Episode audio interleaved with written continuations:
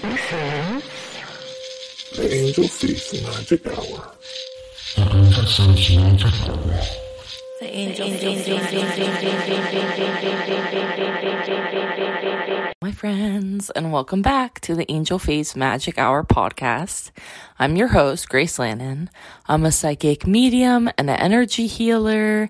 And today we're going to have a really fun conversation with a friend of mine Suzanne, and she is a powerful healer and very interesting person. So I'm excited to get into this conversation. We talk a little bit about Reiki and working with animals and past lives. We get into all sorts of fun, interesting topics today. So you can stick around for our conversation. Before we get into it, I want to give you guys a couple of updates. So, one thing I wanted to update you is that um, last episode, I hope you guys enjoyed the Halloween episode. That was really fun. So, I hope you enjoyed it and I didn't scare you too much. But um, I referenced a podcast that I found very interesting and um, around the Ouija board. So I found that podcast and I'm going to link it in the show notes. So if you're interested in a podcast about Ouija and this woman's experiences using the boards, and um, I just found it very interesting, like I said last week. So um, I'll share that with you. Her name's Karen A. Dahlman. It is on the Jim Harold podcast. I couldn't find it um, on the podcast app. So I found it on YouTube and I will link that interview there. And then next week I have that my Reiki training. So it's a Holy Fire Reiki 1 training that's going to be on Sunday, November 14th from 11:30 a.m. to 6 p.m. and that's on Zoom. So if anyone's interested in Reiki training. This is a Holy Fire Reiki 1 training. You can go to my website and check it out. I'm going to be adding some more information on there. But basically, what happens in the class is you receive a manual. So it's a written manual that's written by, um, well, compiled by William Rand, who is the creator of the Holy Fire sect, like sect of Reiki. So you get that manual and that is for Reiki 1 and Reiki 2. So there is a bunch of information in there. Um, I usually suggest people just stick to reading the Reiki 1 stuff until they move on or if they decide to move on to Reiki 2. You also receive a bunch of worksheets and some uh, video s- support f- from me. So some of those worksheets are from my personal uh, training uh, created by Daly, who was on the podcast, who was my Reiki teacher, and before I studied Holy Fire. So we talk a little bit about Usui and we talk about Holy Fire, and I combine, you know, the traditional modalities with this more updated version of Reiki. Um, and you know, I talk about the history and the pro like uh practice, like and reasons why you would want to use it, applications, things like that, how you can work with Reiki. So, Reiki uh, run one is uh, primarily about self healing. You learn to do hands on healing. There's a couple different meditations that you connect with, um, and different ways that you can use Reiki for yourself and throughout your life. Um, you can use it to create sacred spaces and cleanse your home. You can put it into objects like um, on your food or on your water to support you internally. And with Reiki 1, you can practice on other people, but it's um, very much centered around focusing on yourself, at least for the first few weeks after your training before moving on to others. So, we do talk a little bit about working hands on with other people. Reiki 2, you learn distance healing. So, we don't talk about distance healing quite yet but um, we talk about using Reiki with others in a hands on uh, application.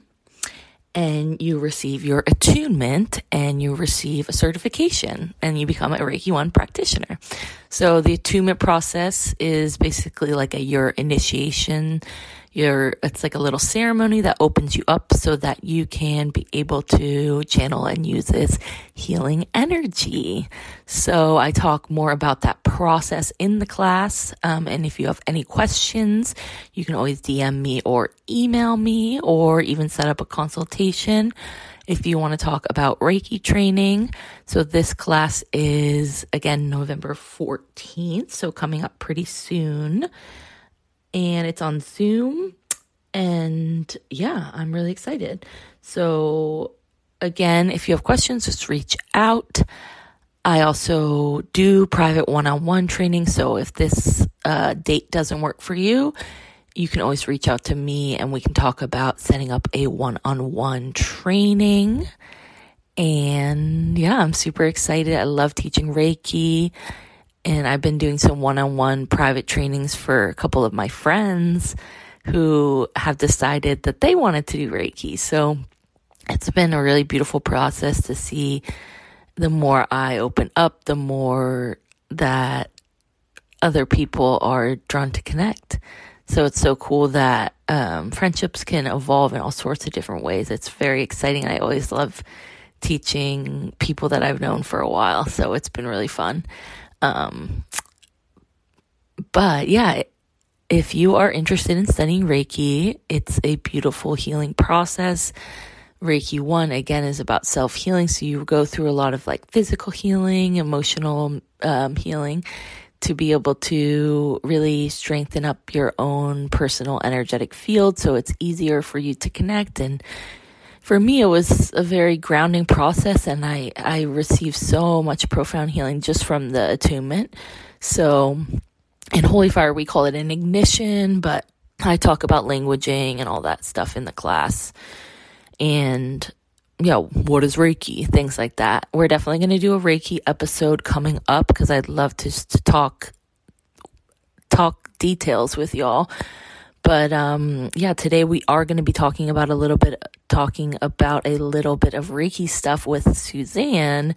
Um, and she is a Holy Fire Karuna Reiki practitioner, which is what I am as well.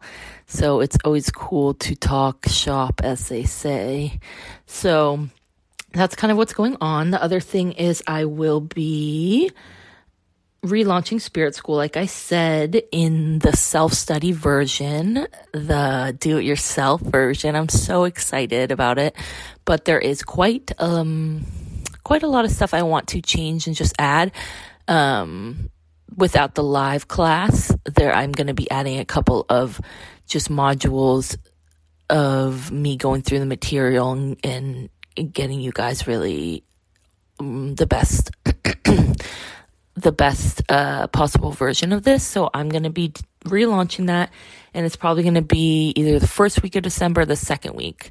So really depends on this month. I've got a lot of really exciting stuff going on, so just want to take the time to make sure everything is good and ready.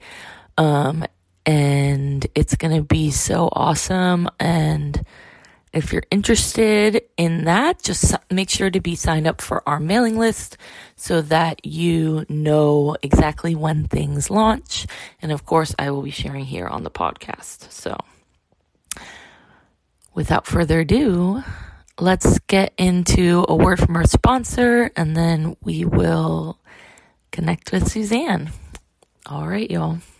Today we're going to be meeting with my friend Suzanne for a amazing juicy conversation. This is definitely a longer episode, so buckle in, get some tea, get cozy. My favorite thing to do with podcasts is to go on nice long walks around my neighborhood listening to them. So I invite you to get comfortable and come on in and join us for this conversation. I'm so excited that Suzanne would come on the podcast. I met her a couple of years ago through Lauren Unger, who has also been on the podcast. So check out that episode.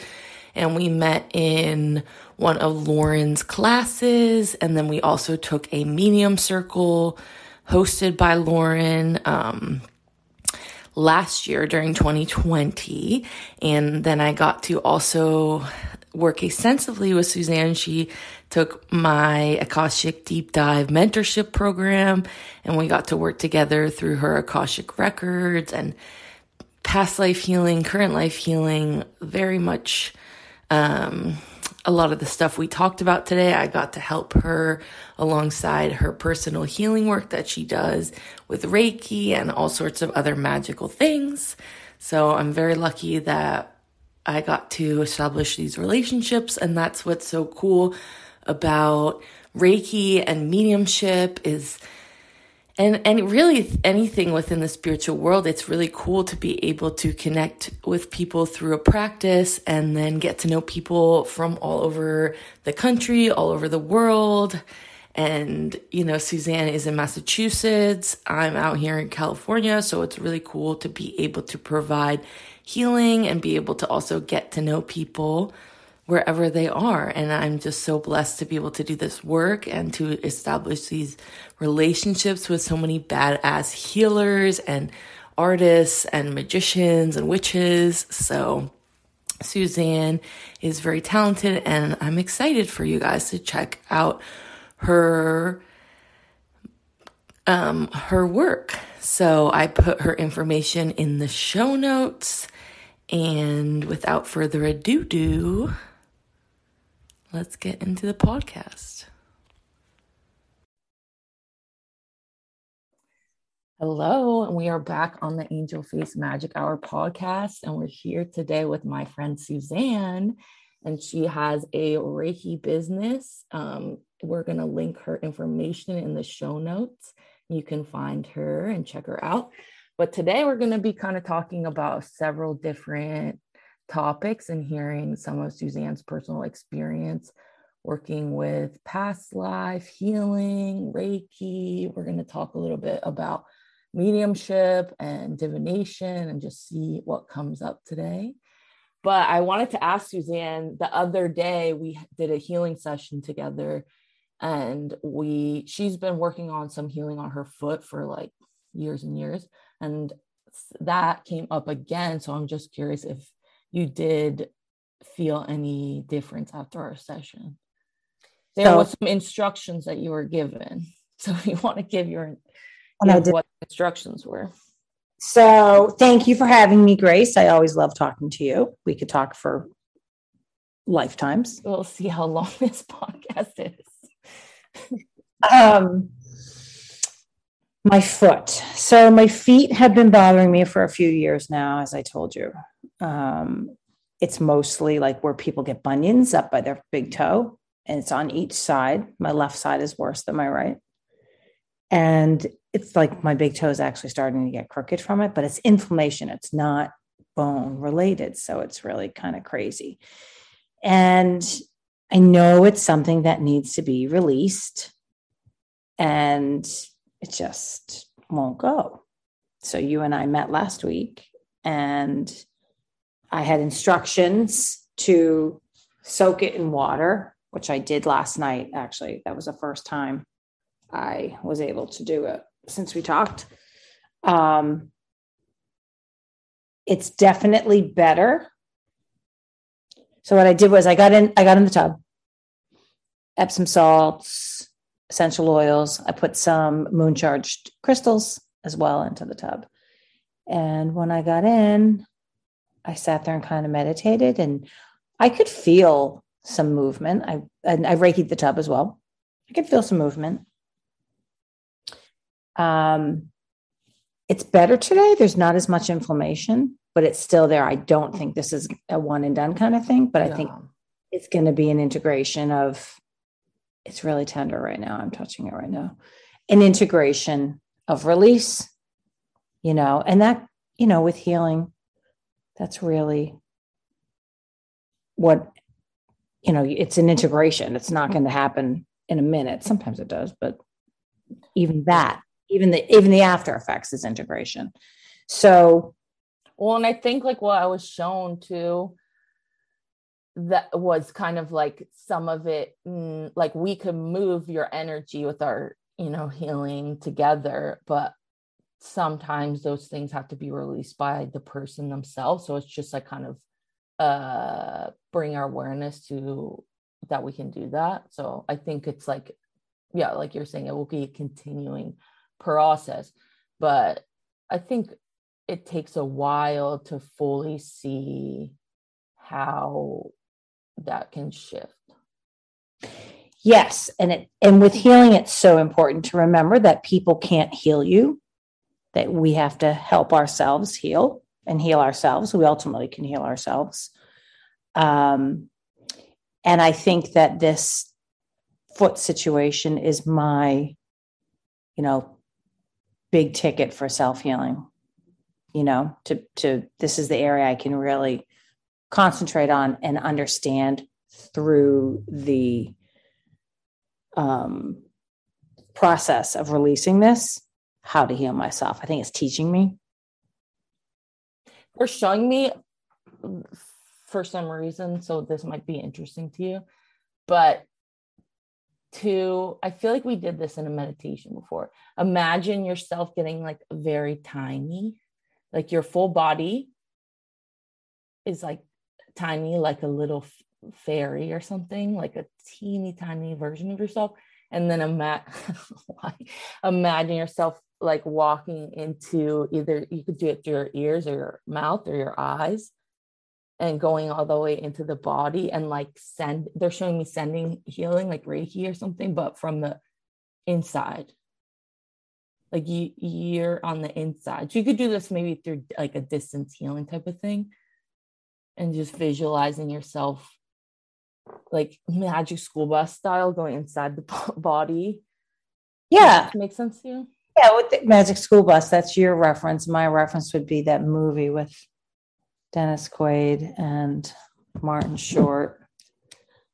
Um, I'll think of it in a minute. Where, yeah, and th- there wasn't there like a thing in Disney too, a ride they used to call it the Body. You go in Oh, and interesting. inside, there's you, you were in a little spaceship. Ooh, Uh, that's cool. You know, I've actually done a meditation, a distance meditation, um, Reiki healing for somebody where I did that. I had to go inside their brain. oh, that's cool. I made myself really ti- tiny and I went inside their brain. And was it effective? It was effective, but again, that person had to do their, Their part. their part as well. Yeah. Um, and it's still a work in progress, but it was definitely helpful. They had a little more clarity.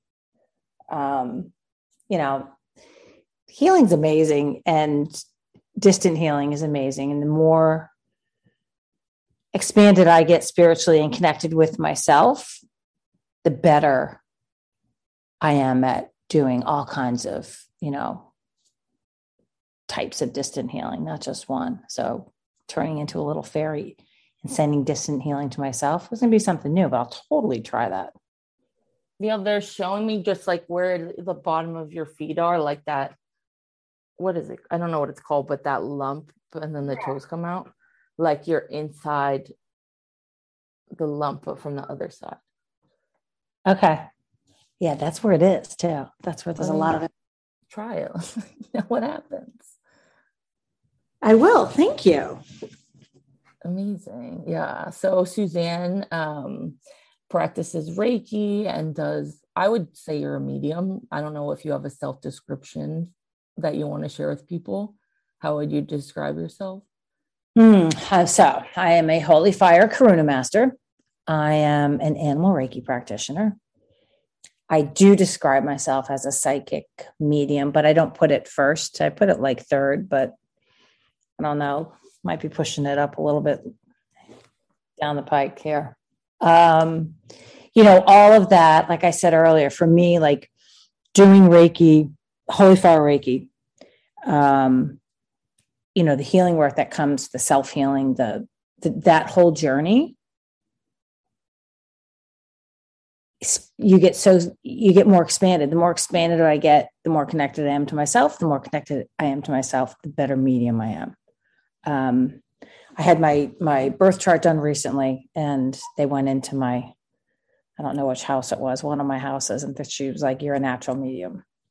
But you know there's things that block us. You know i, I did some mediumship work like 10 years ago trying to um that whole process the evidential mediumship and connecting with someone and then you ask them the questions. And I, and I worked with this amazing woman Janet Novak I think her name is and she's in in um, New Jersey she came into the Boston area and she was really patient and helpful for the process but I had a lot of blocks and now that I've done all the healing work through through Holy Fire Reiki I understand now why I had the blocks so that stuff is much easier to me. I can sit next to somebody I just met, and it happened last week.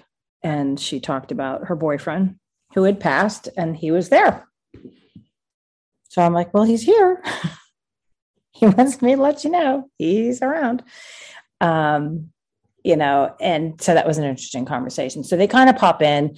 It happens. Um, I tend to connect when people are receiving Reiki from me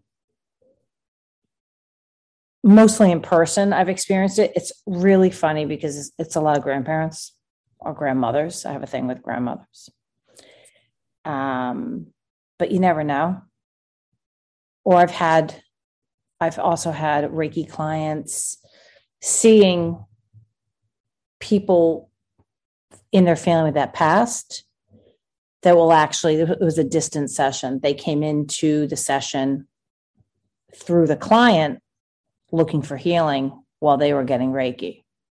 And they mm-hmm. were they were family members she didn't like. And during that guided meditation, she sent them away.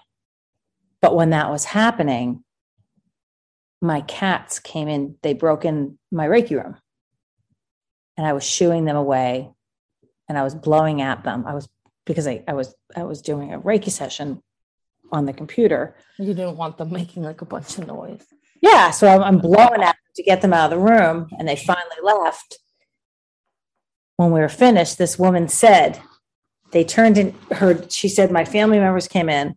I told them to, they had to leave because I didn't want them there. And then they turned into cats. And I sent them away. And I said, I said, my cats came in my Reiki room. And she said, I blew at these people to get them away. And I said, I was blowing at my cats. So it was really this strange synchronicity that was happening and very cool. Um, one of the cats, of my cats, after the session, came back in my Reiki room and laid on my table. So I put stones all around him, and it was before I was an animal Reiki practitioner. Put stones all around him, and I gave him Reiki, and I released I did a spirit release on him. Um, the other cat didn't come back, so I'm like, well, if there's another one, it'll come back. If there's another, if there's another spirit, it'll come back. And later that night, well, really the next morning, it was probably like five in the morning. I felt what seemed like someone like hitting their knee at the bottom of my bed to wake me up. Mm. I laid there for a minute and I went, Did I just feel that? And then it happened again. I was like, oh, okay, that's like somebody. And I just said, you know what, you got to go. I'll, we'll figure it out later, but I'm sleeping. so again, sure enough, I was in the Reiki room. One of my cats came in. They don't go in there. They're not allowed in there. And it has a big giant, one of those sliding barn doors. So they're really hard to open. Sure enough, later that day, came in and we did it again. So, you know, energy just really wants to heal. That's how I saw it. I wasn't afraid of it or anything, but it was really cool. And it's just, you know, I feel like this woman had, I don't know if it was we opened a portal or what, but her family, her ancestors were hanging around and they were like, hey, look at that. Let's go. And she was like, oh, no, no. And they found another way to get it. And they were released to the third heaven and everybody was happy. That's so interesting. I feel like maybe they like yeah, to come through the cat or something to be able to be there because you're not going to just let like random spirits in. So they were like, oh, maybe we can come in this way. And you know, animals transmute energy. You know, you how many times has your cat looked around and there's nothing there, right? And she's looking around at something and her head are like they're moving um, all the time. I think they see so much and they're so open. like being an animal Reiki practitioners, they're so open and they know, I don't know what it is, but they know I can communicate with them. I you to- feel like doing the animal Reiki now you can have more of a like telepathic connection? Like you can kind of hear what they're saying. Yes, absolutely. Um, every time I get a Holy Fire certification, you know, level one, level two, sometimes there's an upgrade in between. When we upgraded to um, being able to be on the computer when COVID just started, every upgrade, and then every upgrade is also every class you teach or anything like that. Yeah, anytime you're sending the healing. every upgrade that I've gotten has opened me up more and more and more. But the animal Reiki was really next level. Like, whoa. That was after Karuna. I got my Karuna master. So um they're so easy to read because they're so open. And if they know you you're you can communicate. I just gave animal Reiki to a friend I, on I had it I posted it in Scotland. I was actually giving her Reiki and her cat came in, walked on the uh, computer. Like I couldn't see all I could see was fluff. And um, she said, um, I said, what is he doing? And she said, he's, he's like standing in front on, on his side. Like you're, you, you're seeing the side of his body. And then I saw some movement, more fluff. And I said, no, now what is he doing? And she said, he's turning to the other side so you can do the other side of him. She, she was like, wow. And then he did give me his butt, but that's his root. He, got his root. And then she sent me pictures of him later, and he was just like this little puddle within like a half hour. It was so cute. And he knew.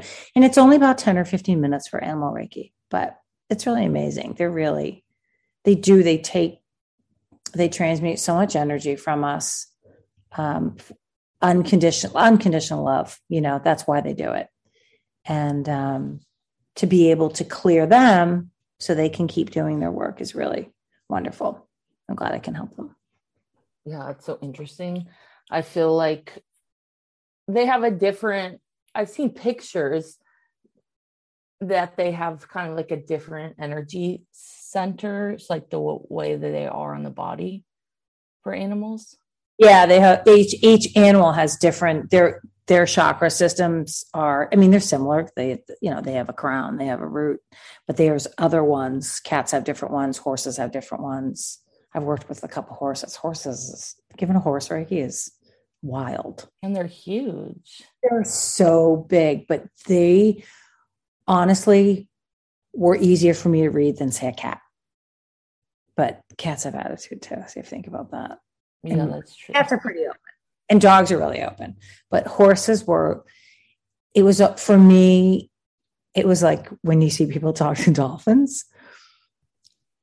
It was incredible experience for me to work with an equine.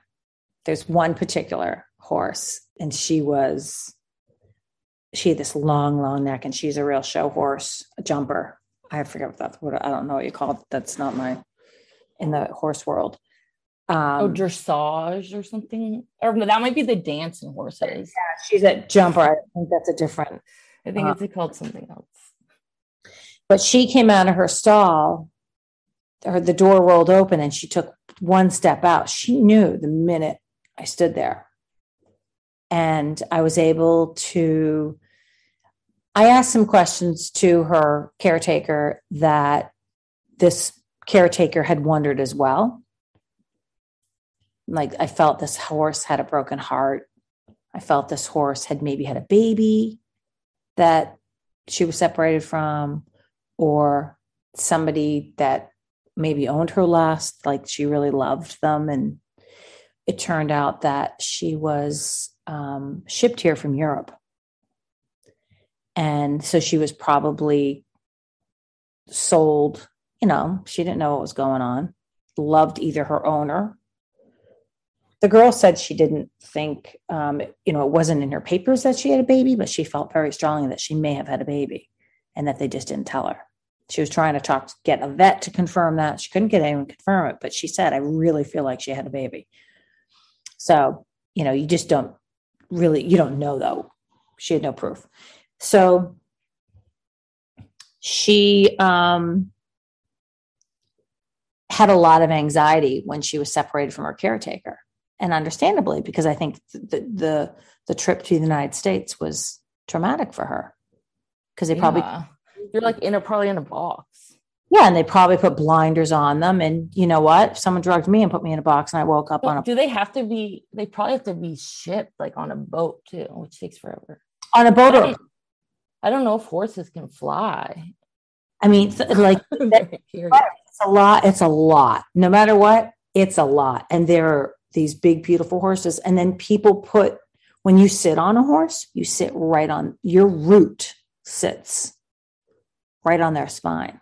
So, you know, get your peanut butter out of my chocolate kind of thing, you know? That's so interesting. It is so interesting. Where where is that in their energy center? Like the um, heart or No, it's close. Oh, I don't have my horse. I have it. Let me see if I can find it. I do have, I think I have it on my phone. Um, yeah, I'm just curious. what year was that?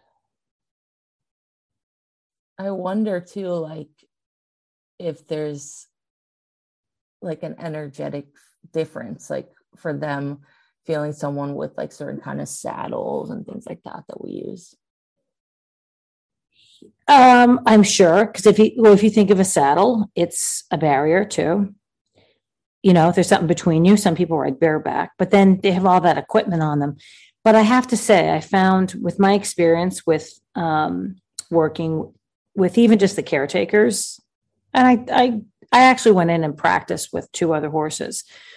There were, um, you know, listen, everybody has their stuff but the horses that I chose to work, well, that asked me, they kind of asked me. I went to the back of the, the barn, and two of them were sticking their heads out the window. And those were two of the three that I worked with. And I had I didn't know who these horses were. They just ended up being two of the three. So it was it's interesting how it all kind of rolled out. Um, but and these horses, their caretakers, you know, had some stuff going on that I think these horses are transmuting for them. They do really do. If you think they use they use horses in for um, therapy and things like that, you know, they're like dolphins. They're They're- very smart. Yeah. Yeah, and and you know, and animals in general. I wish people, I wish everybody um, respected and loved them all the same because they're so special, and um, the world would be horrible without animals. Yeah. I just don't think people realize that, you know. Um, I'll find the horse thing in a minute. Getting there. Was last fall. Have you ever given uh Reiki to like a bird or anything like that? Dead birds. um, yeah, I've given Reiki, not animal Reiki, regular holy fire Reiki. I had a bird that ran into a window and like was passed out on the deck, but I didn't know if it was dead or passed out. And I gave it Reiki through the window and it got up and flew away. I guess it worked. I guess it worked. Whenever I see like an animal, if I'm like walking in the road, if there any dead animals or anything like that, I always give them Reiki. Just a little, just a little. Uh, send send them on their way. Yes. Um, I have had, I think it was maybe with you. We did a session once where I had, um, I think my dad came through and asked me for Reiki. Was it you? Well, I know we talked about that before, like, but I don't remember. I, I don't remember when that was. But I know that might have been in a reading. Um, yeah. So sending, um, I send Holy Fire Reiki to my loved ones, my ancestors, my guides. Um, ev- you know, you can't ever get too much. No, and it's endless too. That I think is what the most like beneficial thing is like you're not using your own energy you're like tapping into that unconditional love like source frequency so you can just continue to connect with it and anytime you send reiki you're also receiving reiki too so mm. it's pretty endless um i can't find it it's okay. We'll, we'll I'll look into it and I'll let I'll let the people know. um, you can always message me about it and I'll post a picture. Yeah, I do have a picture somewhere. Yeah, I'm just curious because especially like the animals like horses or donkeys, like things that we ride, like I'm sure that is like a very interesting energetic exchange. So I found one. I found one. So where you sit on a horse. It, in between some or something. Yeah, it is. So the root is by their tail. Um, you people sit on the solar plexus. Interesting. Yeah. So our root on a horse's solar plexus. Hmm. Think about that, what they absorb. Whew. That's definitely get you get your peanut butter out of my chocolate kind of thing. so funny. But that's part of their purpose here, at the animals. I believe that to help us. I think especially like domestic animals, like our pets and things like that. Like I think they definitely help us like protect ourselves, ground, clear, like like you said, transmuting energy. Like especially cats when they do that like kneading thing, like I feel like they're like moving the energy of making of course, and they love us too. Biscuits. So I recently read something that talked about animals ascending, which I thought was really interesting. And it made me pause about my animal Reiki work because you can give, I mean, you can, if you're a Reiki practitioner, you can give your animal Reiki. My cats, one wasn't interested at all, but one would not. If I tried to give him holy fire, like out of the bottle, he was like, no way. It was just, I, I didn't know why. But when I got ignited with the animal Reiki energy, the whole, it's, whole it's still holy fire based.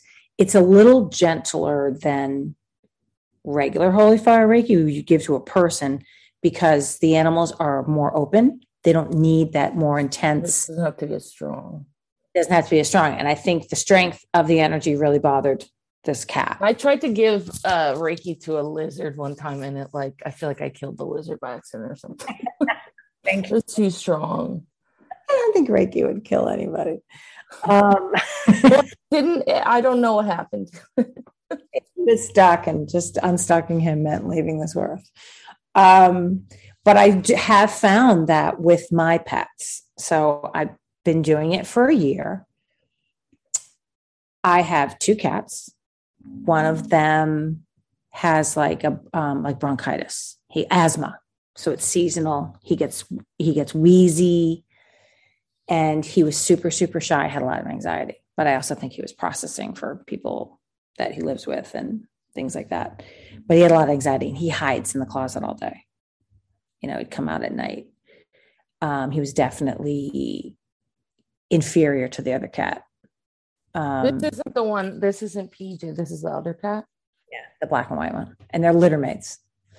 So, yeah, PJ's a boss, except he's not anymore because Nero got a lot of Reiki. So, I really have found that with this these cats that there's some there's been so much change in personality they're calmer nero doesn't hide as much he doesn't wheeze anymore that's the other thing he doesn't get the asthmatic cough um, and pj he was a little he was a little tougher. I'm not quite he's not quite peaked out yet. He's almost there. A couple more sessions i think he'll um, be a little more aligned. But they're definitely more like kittens than they, they've ever been and they're nine years old. And there and you know, I actually turned to my husband the other night. Nine more lives. Ah, and I said, you know what? They're like kittens. Like they play more. They're just happier. They're more balanced. Um, they're just they seem to be more enjoying life instead of working for us, meaning energetically. Like if there's any spirit in the house, I know in a second from the cats, but as a uh, holy fire karuna master, energetically, the house is usually pretty buttoned up. So if anything comes in, it's out usually, you know, gone immediately. So the cats don't work as hard and they seem to be, you know, much more um, frisky, playful. And it's cute. It's nice. So, yeah. Well, I want to ask you a couple of things. I I don't know how to describe this, but Suzanne like will see. I call it like a, a photo reading or some kind of like form of scrying, but being able to see information or read information from images, like a photo, but also like in real time. But I want to want you to hear. I want them to hear about that experience because I feel like for you you'll psychically you'll get like downloads like uh information but it's not as like um visual but this is like a different type of i would say clairvoyance like being able to see with your physical eyes rather than like your third eye mm-hmm. um mm-hmm. i think it's together but just to, to make it less complicated i feel like it's seeing with your visual eyes like being able to look at something and being able to see a different story or a different um, piece of information. But yeah, how long has that been been happening? That has been, whole life or no? Uh, no, only um about two years, year and a half. And I do believe it's part of my clairvoyance. Yeah. Um, seeing. So I would get light coming in from the outside through the window. And it starts at a certain shape. And if I pay attention, really pay attention, sometimes I'll get a story. So three pictures will form throughout. It's like sundown, I guess. But it, it's only certain times of the year as well, the way the light hits. Um, but I could also be walking down the street and just take a picture of something. And sometimes I can't see it immediately. I could stand on the street and look at it. I could look on the wall and say, I don't know what that is, but I would just be guided to take a picture of it. And then later, I mean, I've gone recently as late as late as two weeks and gone back and look at pictures. One of the first ones I received, I had a friend out on the West Coast who used to get them. And she would say, Look at this, look at that. So it's almost like she kind of guided me to start paying attention to that stuff.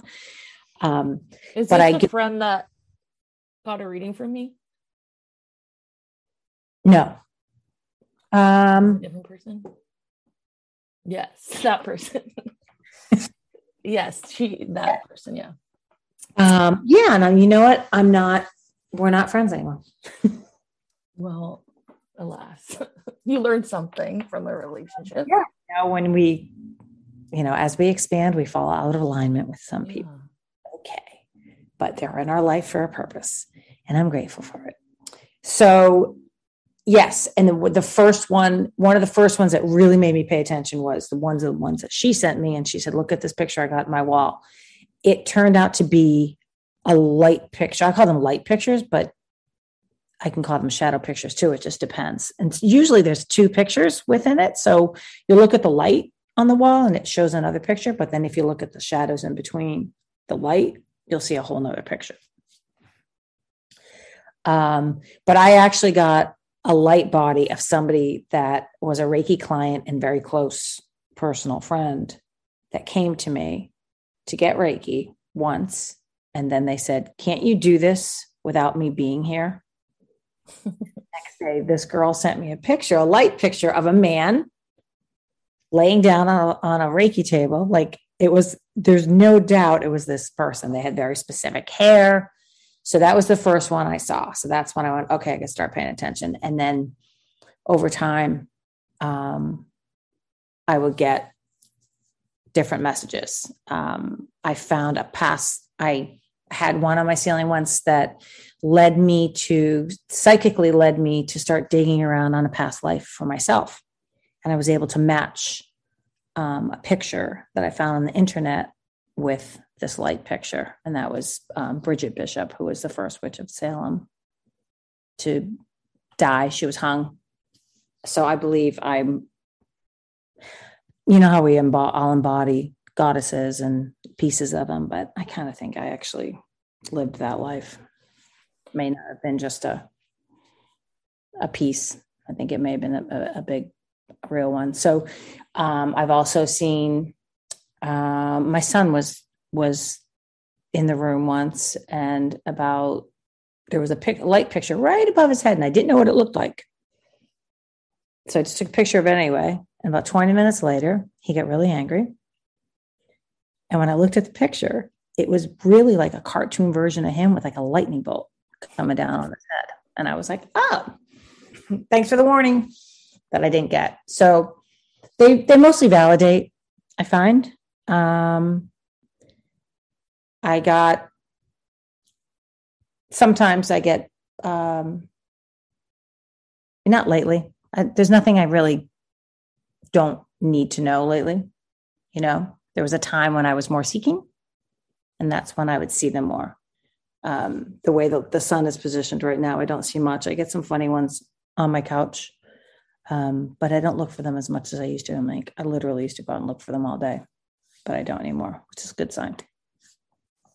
Yeah, and I think sometimes like when we get to a certain point, like you're probably just getting the information directly, like a download or just a knowing rather than having to see it like you said to get that confirmation like it's just it's easier to accept the information without having to be almost proven like oh, this is this is happening.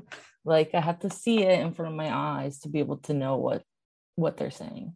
Right. And and that's part of the healing process you know trusting what you know not having to back it up with a shadow picture you know but i also think that was a teaching you know you're in them you when you're being when you're being guided and taught that way you have to trust what you see. And then if it fully blossoms into the physical 3d you go oh okay i'll trust my intuition when i see things. And eventually you don't even need to see the picture but i think they're fun. I think they're really fun. I really like when i see them. Um trying to think if i've seen any lately. Not really, no. Like I thought I saw Michael Myers on my ceiling and it was like Halloween week. So I'm of course it did. yeah, well sometimes we can yeah, create that that idea within our mind. Yes. And someone once told me they thought it was my higher self speaking to me. That would make sense to me. Yeah and and because i'm so aligned with my higher self i don't see them as much anymore because we're always talking yeah i think yeah it does we we don't need those reminders as much. Yeah but they are fun. They're fun to get. I tend to oh sorry. Do you think you could manifest them? Like do you think you could be like i'm going to take a picture today show me this image and you'd be able to see the image? Say it again. Like you could manifest a photograph. Like, say you're going to go to the grocery store or something, and you're like, show me an image confirm whatever you're trying to confirm. Um, and then it, you could just like, you know, see if you could randomly take a photograph and if it would have an image for you in it. Uh, yes the process is a little different. I actually think I've done. I'm th- actually think I'm doing that right now. So I'll say, try, i can't remember. There was a recent. I had a really strange synchronicity. Oh, um, it was during the St. Anthony Festival here in Boston, and I said something about what I was going to see there. Um, I don't remember specifically, but it was about money. And when I, half an hour later, I walked down the street and they were prancing, parading the big St. Anthony with all the money attached to it down the street. I was like, oh, He's the one that you like pray to when you lose things, right? Is that him? St. Anthony. Okay, so I'm not Italian. I just go. Um, so I've said I've said things and seen them Yeah. a lot, and that it's funny. You know, nothing ever comes to you the way you think it's going to. It's always surprise, and it's always um, not what you expect, which is fun because not expecting anything always brings a surprise. Yeah. Yeah. I would do like I would do that a lot, just ask to be shown things. But it for me, it's like more yeah, tan I guess tangible. Like you like for you, you see it in the image, like it like the image. It, I'm trying to explain this in a way people can understand. The image is an image. It's just an image, but what you see is different than the image. So if it was a glass of water, I would just see that glass of water, but you might see shapes that Yeah. create a face or something like that. I see it in everything. Like I really do. If I really want to look, I can see it in the floorboards of a hardwood floor. I can see pictures in that. Um, I have a um, countertop at home. There's like bums in it. There's pic like images um, in the shower on the marble. I can see a yeti. There's things that I see. And you know what? Everybody sees what they can see as well. So it's just cool. Like it's it's fun sometimes just to, to see. It's not that there's a meaning in any of in some of it. Some some of it, sure, but um, you know, looking at the floorboards and seeing a little gnome or something. Have did you do that when you're little? Yeah, definitely. And I would look at like um clouds and things like that too. Clouds, clouds, of course. Clouds is like the one that everybody does. Clouds are amazing. Um, yeah, we saw. I saw the Burberry horse in a cloud yesterday. like really doesn't mean anything, but there it is. So um, it's interesting, and seeing to me is not just with your eyes; it's with your heart, with your intuition. So many ways to see. Yeah, I think I saw um there's like this technique where people will use fire to scry and I think that would be an interesting f- thing for you to play around with like you just have a you know a fireplace or a a fire pit or something and just looking into the image and just seeing what comes through for you so you might see like a different story. Kind of like when people read like you got your tea leaves read recently. Yes, yeah, so it's kind of like similar concept, like using a tool to receive information. Yes, and I I did take a class in how to read tea leaves, and I do want to read tea leaves more. And it is the same thing. It's finding those images, and everybody sees something different because the person that read for me, I saw a lot. I saw exactly what they were pointing out, but then I also saw other things. Yeah, I pointed out to them, um, and then I took a picture of my cup, and my friends after saw other things. The interesting with tea leaves is there are certain things that mean you know certain images that mean certain things but you know i just find with card reading and any kind of divination that each individual reader also has their own references to things even if they might be along the same lines you know as a general uh, meaning but everybody kind of has their own interpretations of things. So when they're shown things it might be roses to me might be something different from you for you yeah, totally. but it might mean the same thing in, in general but because you have a specific reference for it you know if they show it like connected with your grandfather that passed you know it means something else so it's it's interesting um, and we're also different we're also different the way we heal the way we see. Um, you know, I really believe everybody um, can do all, all of this stuff. Yeah, that I always say that everyone's a little bit psychic. They just have to remember it. Exactly. Like we all know how to do it. It's natural.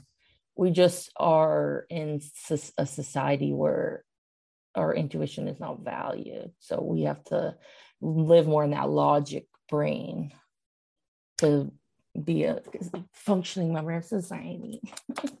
and um, yes. And, you know, now is an interesting time because, you know, we really should use our intuition a lot more now because sometimes we have to go inward with some a lot of the information that we get and you may not agree with the information you're seeing in the media or whatever. And like is that real? Is that how i feel about that?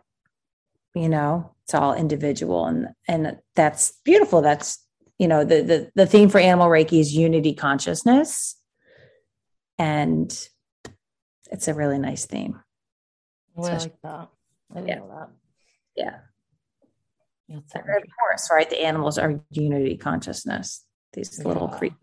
So, you know, can you ma- let's imagine a world without animals. Isn't that crazy?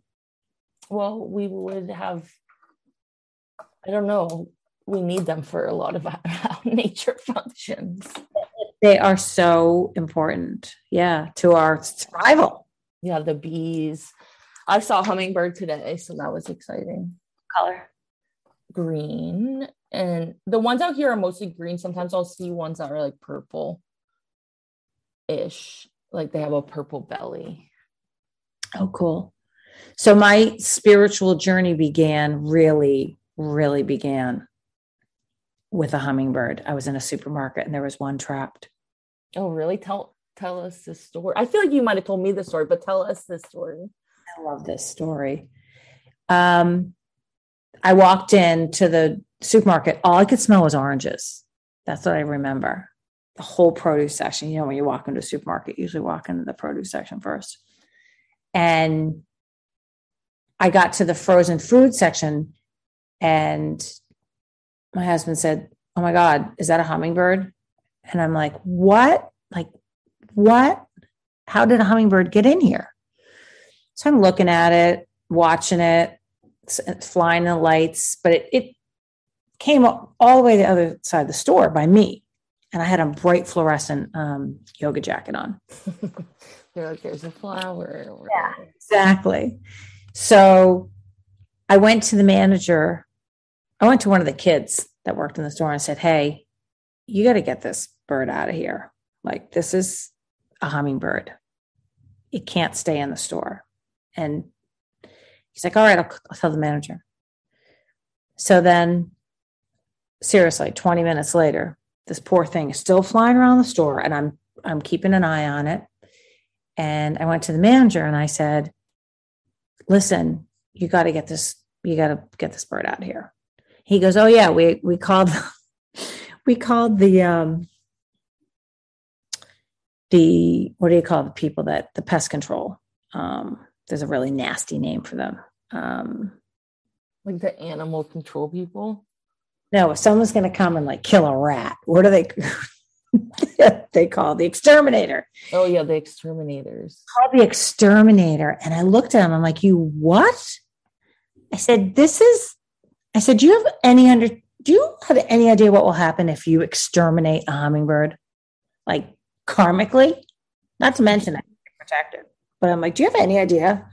He looked at me like I was insane.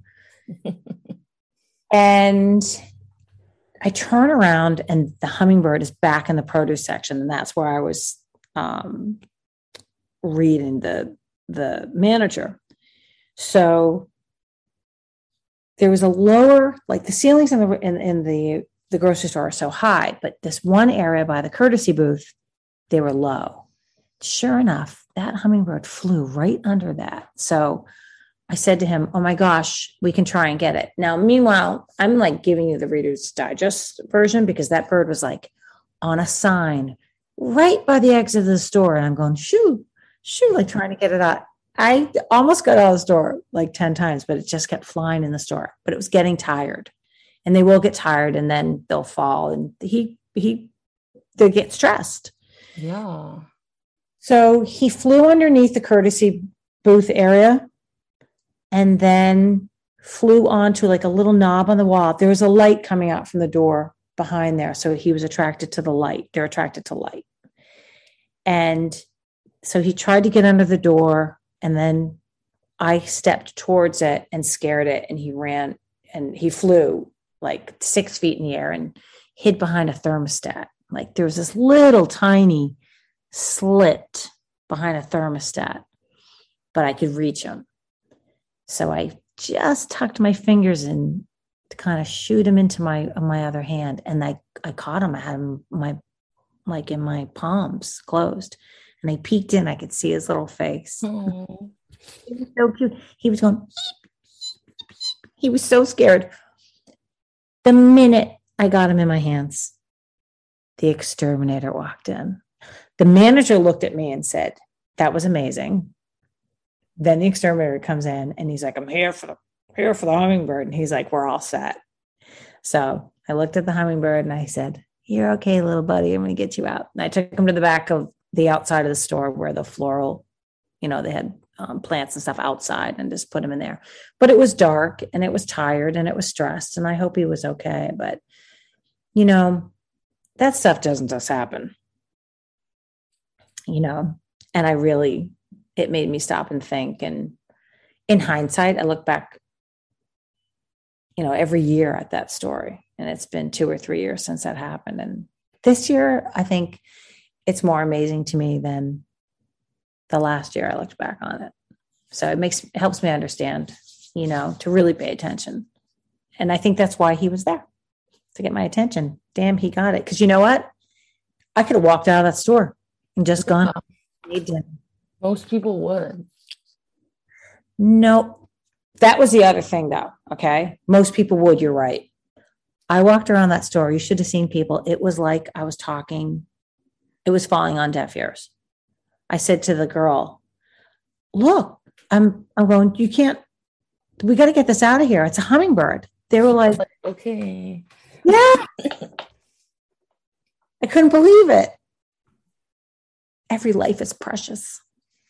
But hummingbirds are special and they're they're a very spiritual animal. That's why I was so I was really horrified actually that people were like, yeah, whatever. It's a hummingbird. I'm like, first of all, when do you even see a hummingbird? Second of all, it's flying around a supermarket. Yeah, and well, you're in Massachusetts too, so I see them a lot here, but it's like warm here. Yeah, it was, I don't really like live there. it was uh, like September 10th when it was when it happened. So it was like the nights were getting a little chilly, you know. So I hope he's okay. That's so interesting. Yeah, it's interesting, really interesting. Um, but now I get a lot of hummingbirds at my house, which is cool. Yeah, they're really cool. I'm obsessed with them. They're beautiful. And then if you can catch them on video, you know, you can slow them down and really see them. There's a guy on TikTok, I think, that feeds them out of his hand. Oh, know really? I know Spencer Pratt. Do you know Spencer Pratt from like the hills and stuff? He's really into crystals now, but um he has this whole thing where he made this hat and it has like these hummingbird feeder. I'll have to send you the video. It has these hummingbird feeders on it, and he'll like walk out into his yard and the hummingbirds like all surround him and eat from his little feeders. Right. Um, he's an interesting character. Yes, I do remember that. Yeah, Uh, he was like a dick on that show, but I guess he's now he's like all into he sells crystals now and stuff. So everybody, right? everybody's healing. Um. So yeah, animal reiki, reiki. They're magical, and I feel very lucky to be able to share that gift. Me too. Yeah, so I want to talk a little bit about um past lives um and kind of like the concept of past lives. I also there was one other thing I wanted to mention about the scrying before we move on. Oh, I was curious if you have any experiences with orbs that you would want to share. Um, the only thing orbs with me is I've never seen one in with my naked eye, only in pictures. Yeah. So I think that's real. Those are really interesting. I've seen them. Um, that's not true. I've seen them like so. If you put your like iPhone on with your flash, say you're doing a video in the dark, I've seen them through my camera while I'm filming, but not. But they're not there in the room. I can't see them with my eye because my cats were looking at them. My cats were doing weird stuff with their heads one one night. It was my old house. My old house had so much spirit in it. So I put my video on. I could see what they were looking at through my camera, but I couldn't see it with my naked eye. So there and there were orbs. That was. Um, orbs and pictures. I have a great picture of my husband and my kids with Derek Jeter, and there's an orb literally in between. Like somebody wanted their picture taken. That's so funny. They were like, "We love Derek Jeter. We want to be in the picture." I really felt that. Honestly, I wouldn't be surprised. Yeah, yeah, it's really interesting. I haven't seen them. I've seen them with my eyes, but I haven't seen them. Sometimes I'll see them in videos, like, but I don't usually see them in still photographs You don't see them in still photographs or that I've taken. I've seen other people's pictures of orbs, but that you've taken. yeah, usually I'll see it like in a video. I have a friend that takes pictures. She's guided to take pictures, and then she'll take, she'll look at the picture, and there's always orbs or something. 99% of the time. She went to the, the site where Joan of Arc um, was killed, Oh, really? prompted to take a picture, and then there's a purple flame in right on the spot in her picture. It's insane. Really Whoa, that's so wild. really powerful to look at. Very cool. We all yeah, got and I think they can sh- they show up like I don't know how. I think it's like just a technology, like they can see different layers or something maybe that we can't see with our regular eyes. yeah, maybe. And like, I mean, how thin is the veil right now? Yeah. Look like we've been at the haunted mansion, you know, those three guys at the end when you're in the at the very end when you're in your car and they're in they're sitting there with you. oh yeah. Oh my god. We gotta Uh, well, I think it's so interesting, like the even the, that concept, like that it's like thinner this time of year, but I feel like just in general, the last like I feel like the higher we bring our consciousness, like it's not even that the veil is thinning; it's just that we can see through the veil now. Like it's not really even there; we just think it's there. And I think astrologically, there's something going on with that as well. I don't know really. a lot of astrology, but the veil, I know that like as a planet, the veil is thin, thinner than it's ever been. And then now in this this time of autumn, this time of year, it's thinner anyway.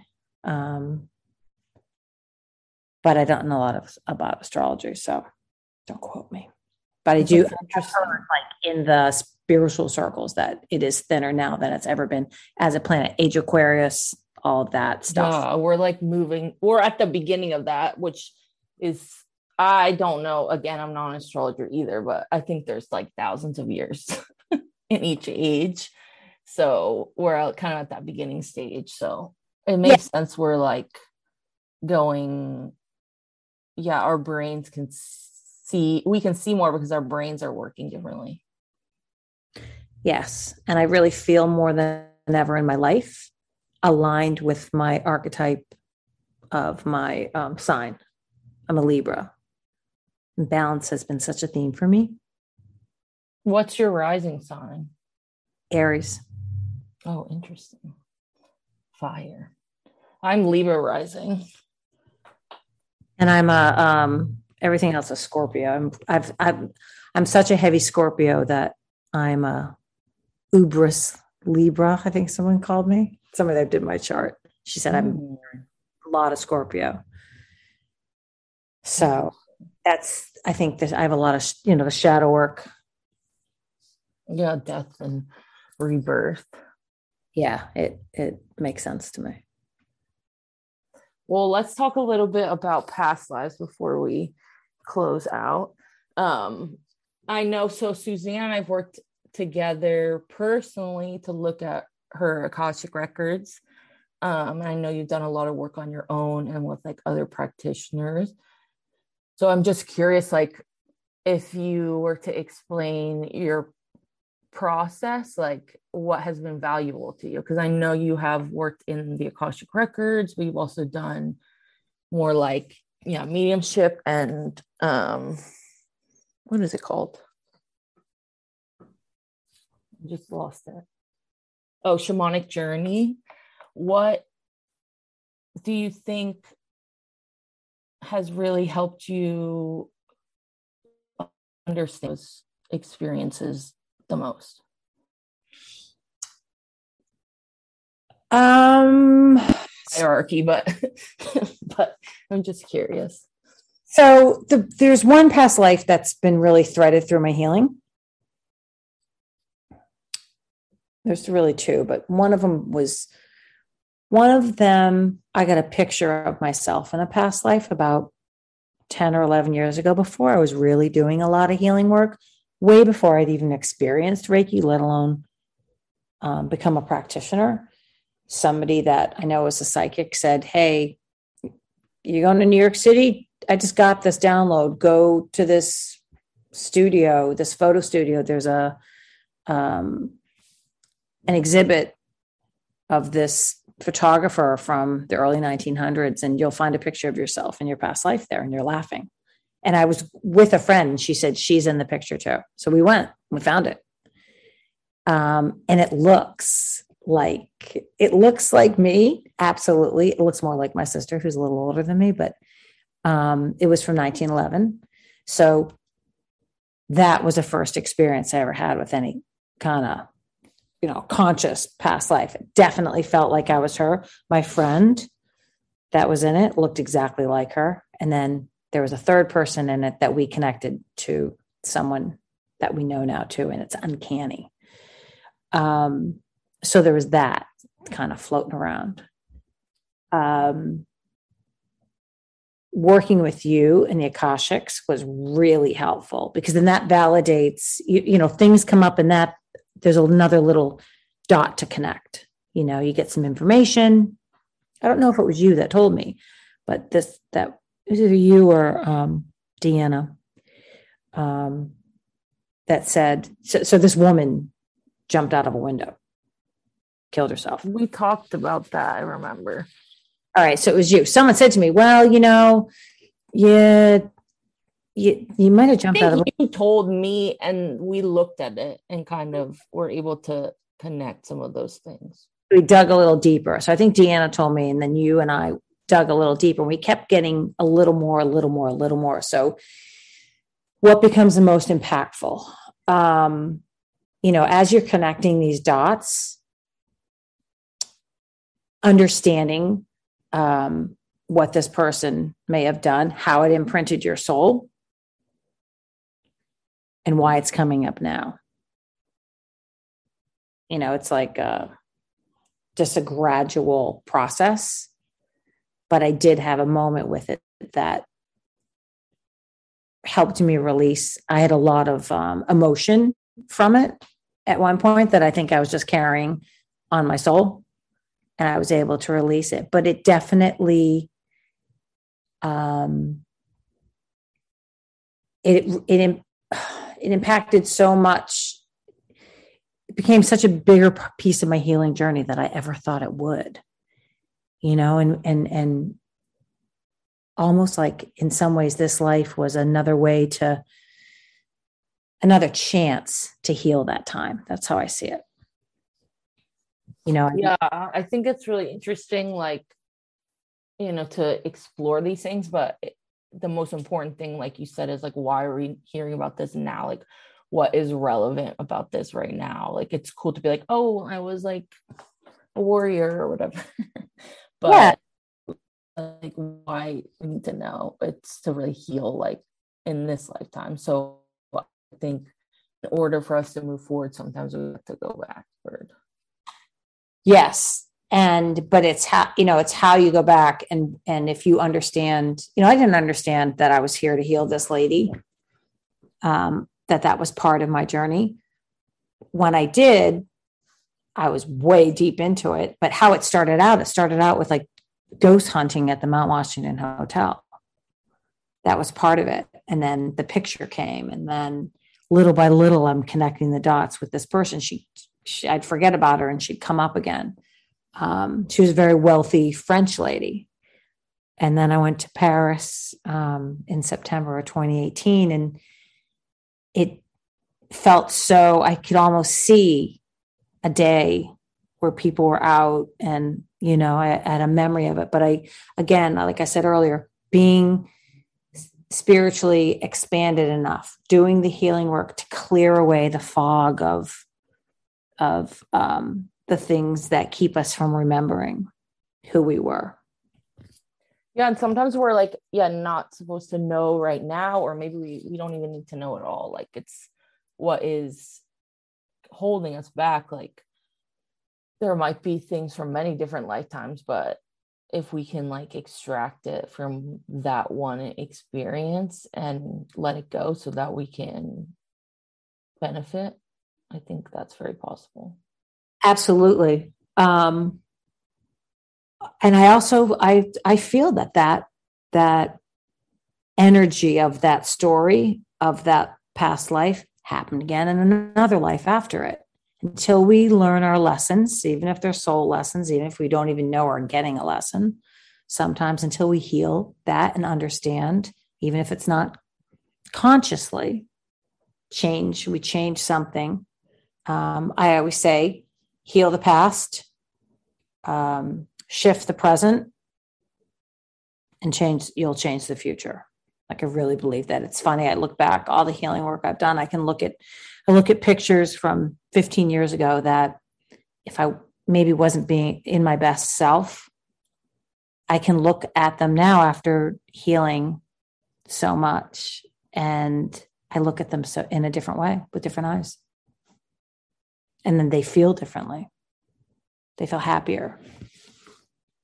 Uh, yeah i think it's definitely possible to shift like the past like when we do shift the past it does change us now.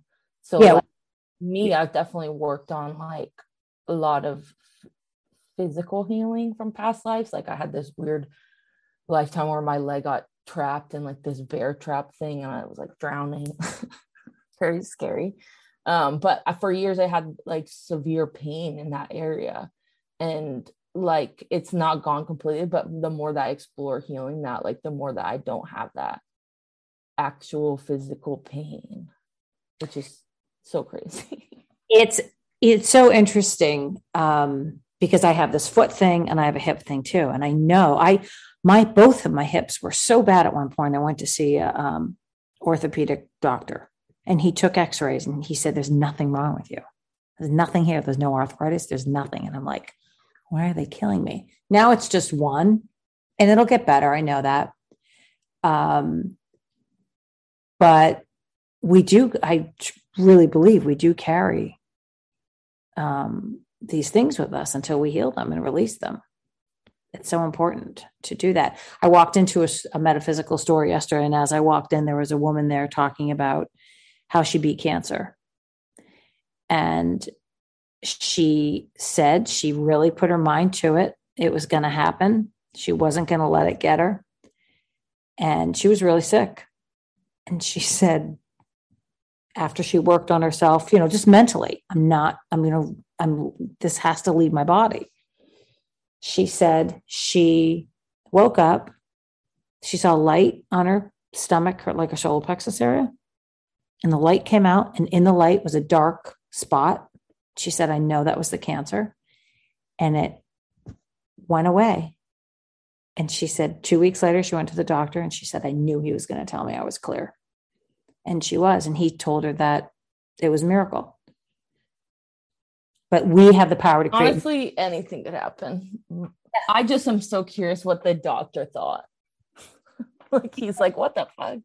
She said he thinks I'm a hippie. That's what she said. and it was so funny. I walked into Who into cares if you if you can release like energy?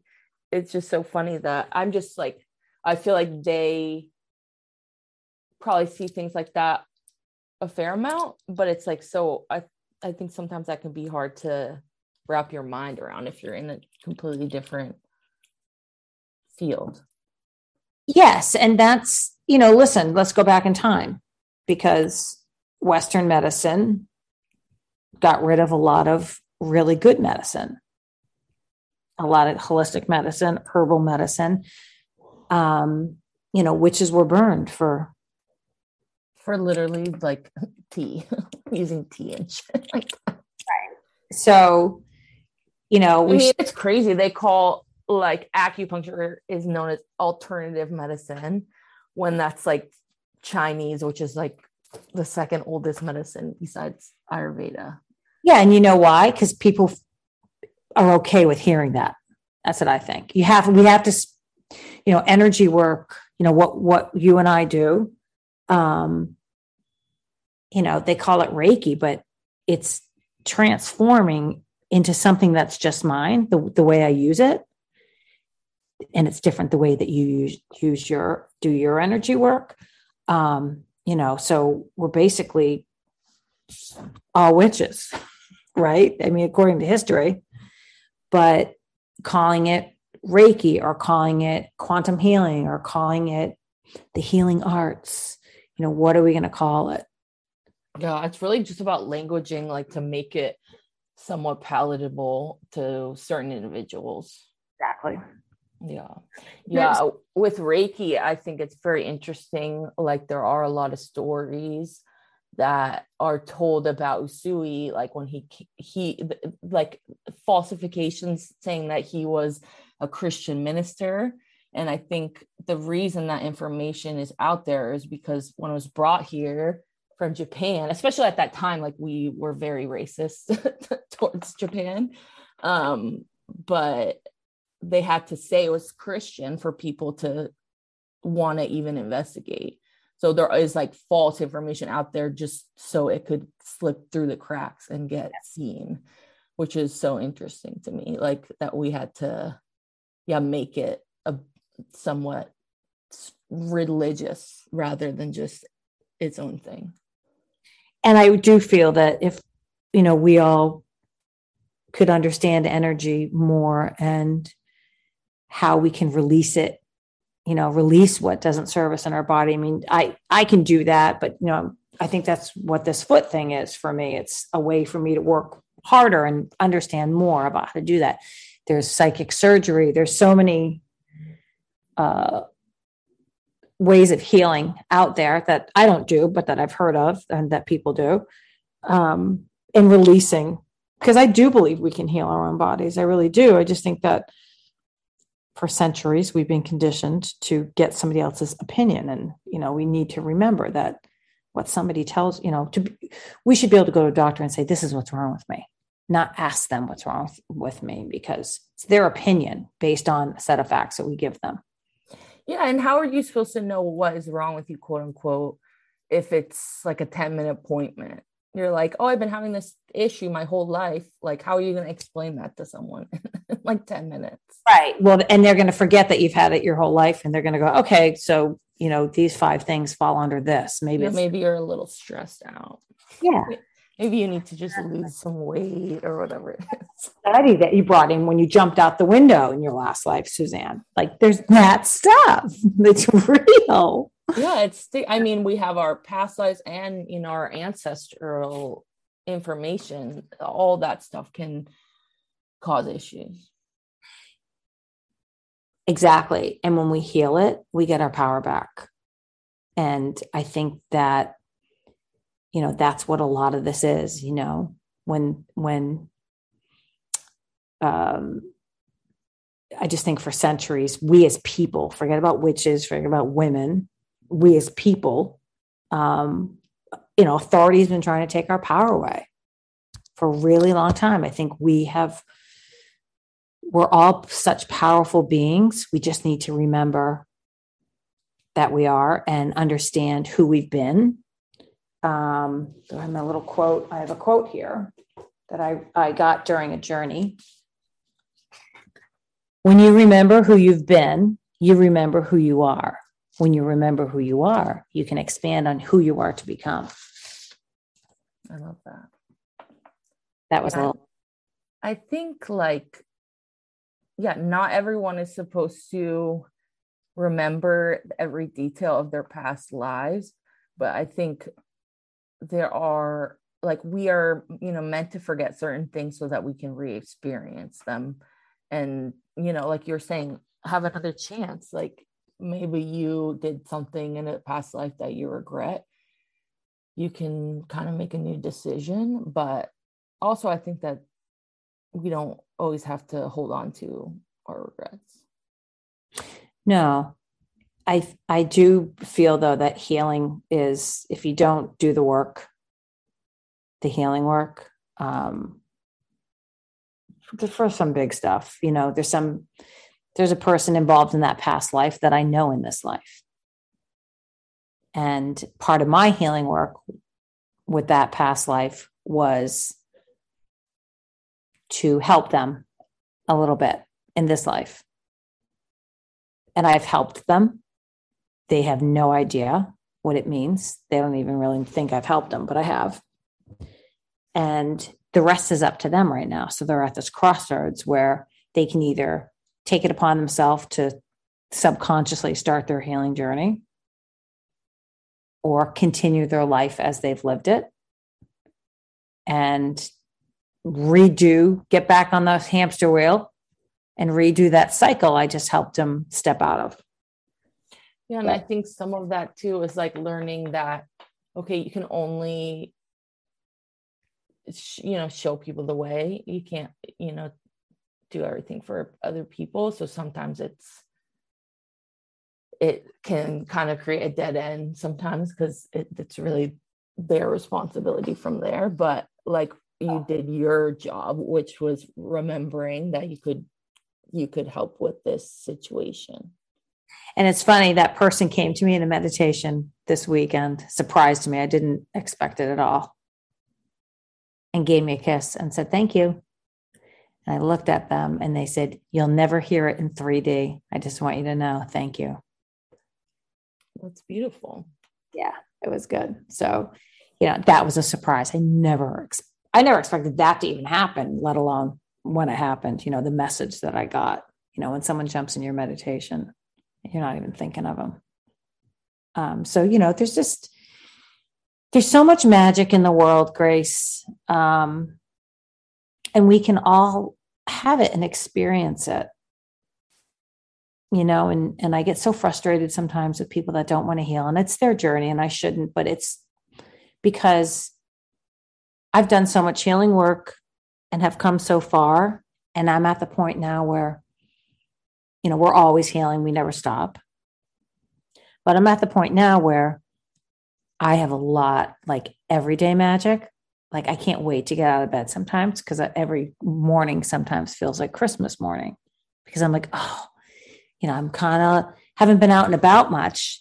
I can like never leave my house in a day and something magical will happen. It'll come through Instagram, it'll come through a phone call, a text. It's amazing. Um, it, it always finds you if you're open to it. You know, being open to everything and being open to anything, you have to be open to everything, even if you don't want to experience everything, just being open to it. Magical. Yeah. yeah. And I think like sometimes that concept of like past lives or reincarnation can be um overwhelming like a lot of that's not really part of everyone's belief system. Right. i think like if you can take just one aspect of that that resonates with you like you don't have to like there's so many different schools of thought of like what happens when you die. Like it's really about creating your own experience. But if you can like see those lifetimes through whatever it is, the Akashic records or meditation, I think that that will help clear doubts.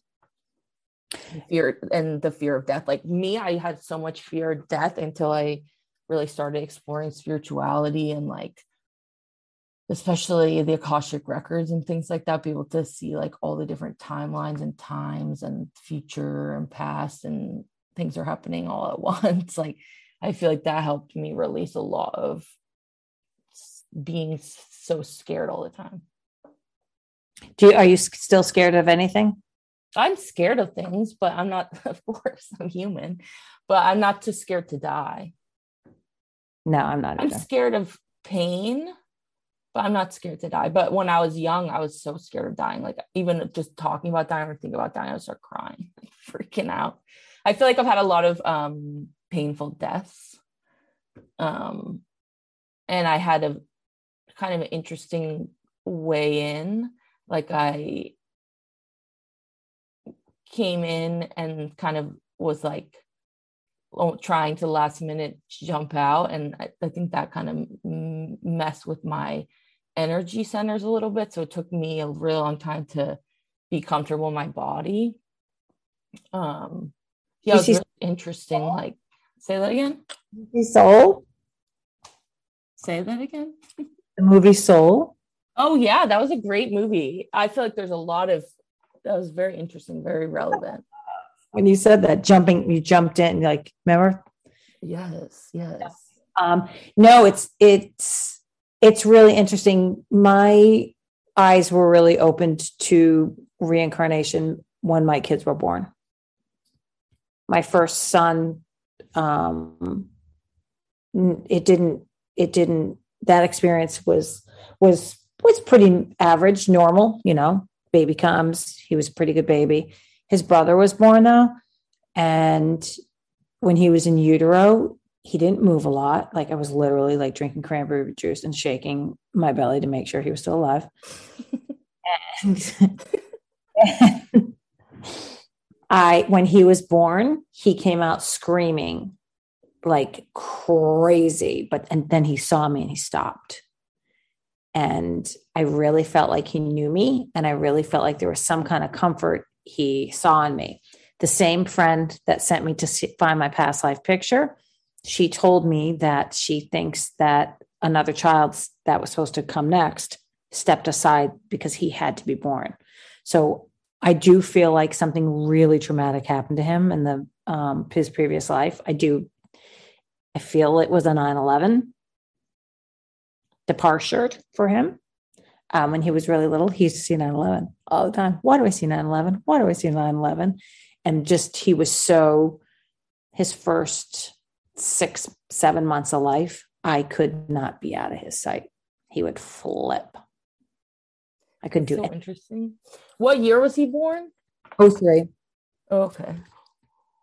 And they're of that Gen Z. I don't know if they're rainbow kids. What are they? There, there's a certain energy that they are. But like they're like crystalline children. Yeah, they're yes. Because my generation, I think, is more of the indigo. Okay, yeah, they're crystals. Yeah. I think they are. Yeah. And now we have. I remember when I first learned about that, I was like so obsessed with that in high school. I was like, I feel like I'm an indigo child. you were, but so you see how your journey started, right? It started out knowing you're an indigo, you know. Yeah, and I was really into tarot and stuff because that movie, The Craft, which I just dressed up as Nancy um, for Halloween. um, but yeah, I feel like that movie and just lots of things in the media as a kid. I was like, I'm a witch. Well, you were right. And I always thought I was, you know, and I think everybody is. Yeah. That's the big secret that everybody hasn't come to accept yet, you know, but that's a term that has a lot of negative, um, you know, stuff around it. Um, that's like why I like to use that term now because it's like, you know, I feel like that is a positive thing. So I don't want them to hold energy over me. No. Um, I actually Reiki healed and burned both witch hunt manifestos last year. During, oh, I remember that. Remember that during the moons in December. Um, and now, so, and then there's the, there is a big um, at the Peabody Museum right now. They have uh, witch trials, all artifacts from the witch trials on display. So I'm going to go send a little Reiki healing when I go through there. Yeah, so interesting. Yeah, because you're in Massachusetts, so everything in that, at least that witch trials, is right there. Yeah, and there's a reason I, I, I ended up in Massachusetts. You know, I, every time I try to leave Massachusetts, I always get sent back. Were you born there? No, I wasn't. I landed here when I was like five. Okay. I left. Were New you York. born in New York? No, uh, New Jersey.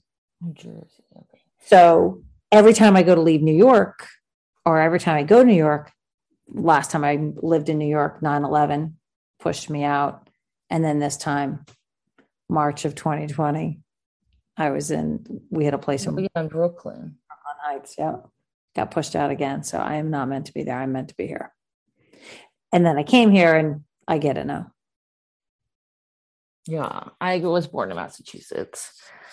So I definitely feel like a big connection there. It's a weird place. It's a really, there's a lot of like funk history stuff going on. Um, Thanksgiving, I think th- this year is going to be, might be a little different. You know, we have Plymouth. You and I talked about this last week, Plymouth Rock. Um, every year, they there is a national day of um, mourning protest by Native Americans down at the harbor. Um, and when my kids were in third grade, they got taught what the story of Thanksgiving was, but they never got, you know, they get taught the wrong story.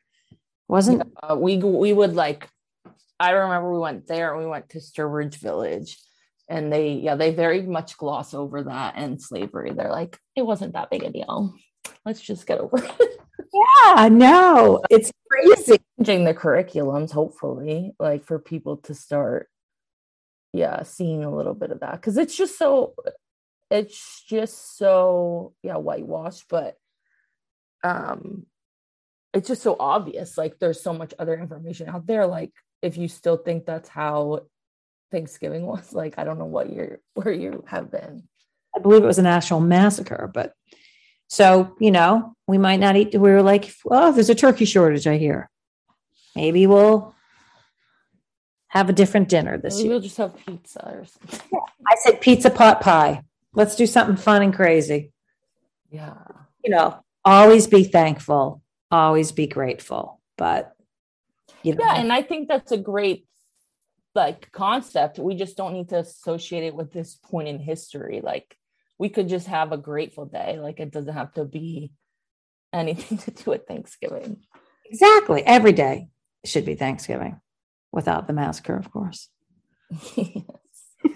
Amazing. Well, thank you for hanging out with me. I want to ask you before we close out if there's anything you would want to share with the audience, like if you had a little tip, like for people who are wanting to connect more with their intuition, what would you advise? Somebody who had a lot of hard time connecting with her intuition. You know, trusting yourself, believing what you feel is truth, and not letting anyone talk you out of that. You know, that that other people held me back from my intuition. You're crazy. You didn't think that, you know. If you're just opening up to being psychic or or healing or anything, to you have to trust what you see and feel. Trust your instincts. Trust what your body tells you. Yeah, and I think that's why it's so helpful to have like other people you know who are into what you're into, but also like mentors or classes, like somewhere you can receive some kind of validation. So you're not just seeking that from people who are not going to give it to you, who are going to be like, I don't know about that, and who are just going to judge you. It's like you need to find the your kind of circle of people you can trust. I called a Catholic priest once to talk about um, doing a blessing on a house. What did he say? This is a long time ago, obviously. He said, I used the word energy. And he was like, What are you even talking about? And I went, Okay, bye. what was I even thinking? But yeah, no. He was like, wouldn't have it. Interesting. Yeah. Well, I feel like they have their own methodology and it's very much you have to go through them to have them do stuff for you. And there's certain, I think there's certain people in that that area of the church that not everybody, you know, listen. I saw the movie The Exorcist. That guy, that was a priest. There were two priests that came in there, right? There are priests that do that, but the he, I, Yeah. There's actually an interesting book by this guy who was a um exorcist.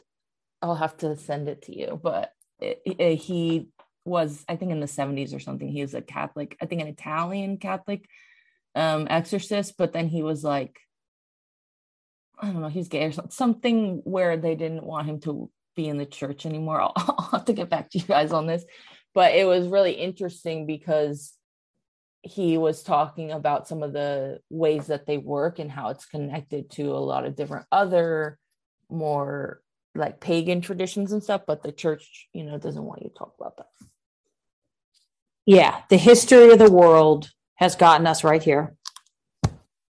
And, um, you know, we, ha- we are remembering our power. And I think that's a big, that's a big dot connector, um, right now. And that, that, that kind of stuff, you know, the, the social constructs and the churches all these hundreds of years ago, you know, the first, uh, the Pope that built the um, Notre Dame in, in Paris. When Notre Dame burned, I don't know why. I said, I got to look up the history. Who was the Pope that built Notre Dame? And he was a Pope that was, he burned so many witches. I feel like that was a big like obviously we don't want people to die i don't know if people died in that but i think that was a big energetic clearing like, Yeah. like letting go of those old like false beliefs that it, it got my attention for sure. And that was what I know it was like, Maybe e- two Uh, years ago or something a year and a half ago it was more. I think it was like, it was it 19? Maybe April of 19. Something like that it was before covid that's all i know how i measure time now Isn't that crazy? Uh, but it's interesting because there was so much uproar about that when you know people don't seem to care about like the earth or whatever Yeah, I remember that. And I remember a lot of people, there were these, all these millionaires because they were like, we can't afford to rebuild Notre Dame. And all these millionaires stepped in and raised all the money to do it. And people were like, wait a minute, how that, you know, how'd that happen? Very In- interesting. No, we can save that. We got to save the world. But we can all save the world. I really yeah, believe. one step at a time and i think yeah it is like really about your own energy like if you're gonna feel like you want to help people whether that's like doing reiki or humanitarian whatever like you have to really take care of yourself or else you're not going to be able to do whatever you want to do Yes. And when you do the healing work, you you know, you got to feel it to heal it, right? Um, I would say heal the root, heal the rest. But you'll find your purpose when you really come back to your authentic self. You'll realize what your purpose is. And everybody has a different purpose. And if we can not, and it doesn't have to be everybody, but if a vast majority of the collective can find their purpose, we're gonna be okay. that the hundred monkey effect Exactly. Um, awesome. Well, thank you. Is there anything you want to share, like any ways people can find you if they're interested in Reiki or animal Reiki? Sure. Um, I have an Instagram account, Heal with Suzanne. I'm getting my Animal Master uh, certification mid November so I can start teaching that if anybody wants to get certified. I also teach um, Holy Fire level one, two, Holy Fire Master, and Karuna Master levels. So if anybody's interested in that, I also do readings. And um, what else do I do? Who knows what I'll do by in two more weeks. Mm-hmm. Yeah. And well, you're playing around with making some sprays and some candles and stuff. So we'll see what comes with that. I'm excited. Magic Reiki spray. Objects. Yes. So thank you. This was really fun. It's always fun talking to you, Grace. We always have fun. Yes. Well, thank you to our audience, and we will see y'all next week. Bye bye.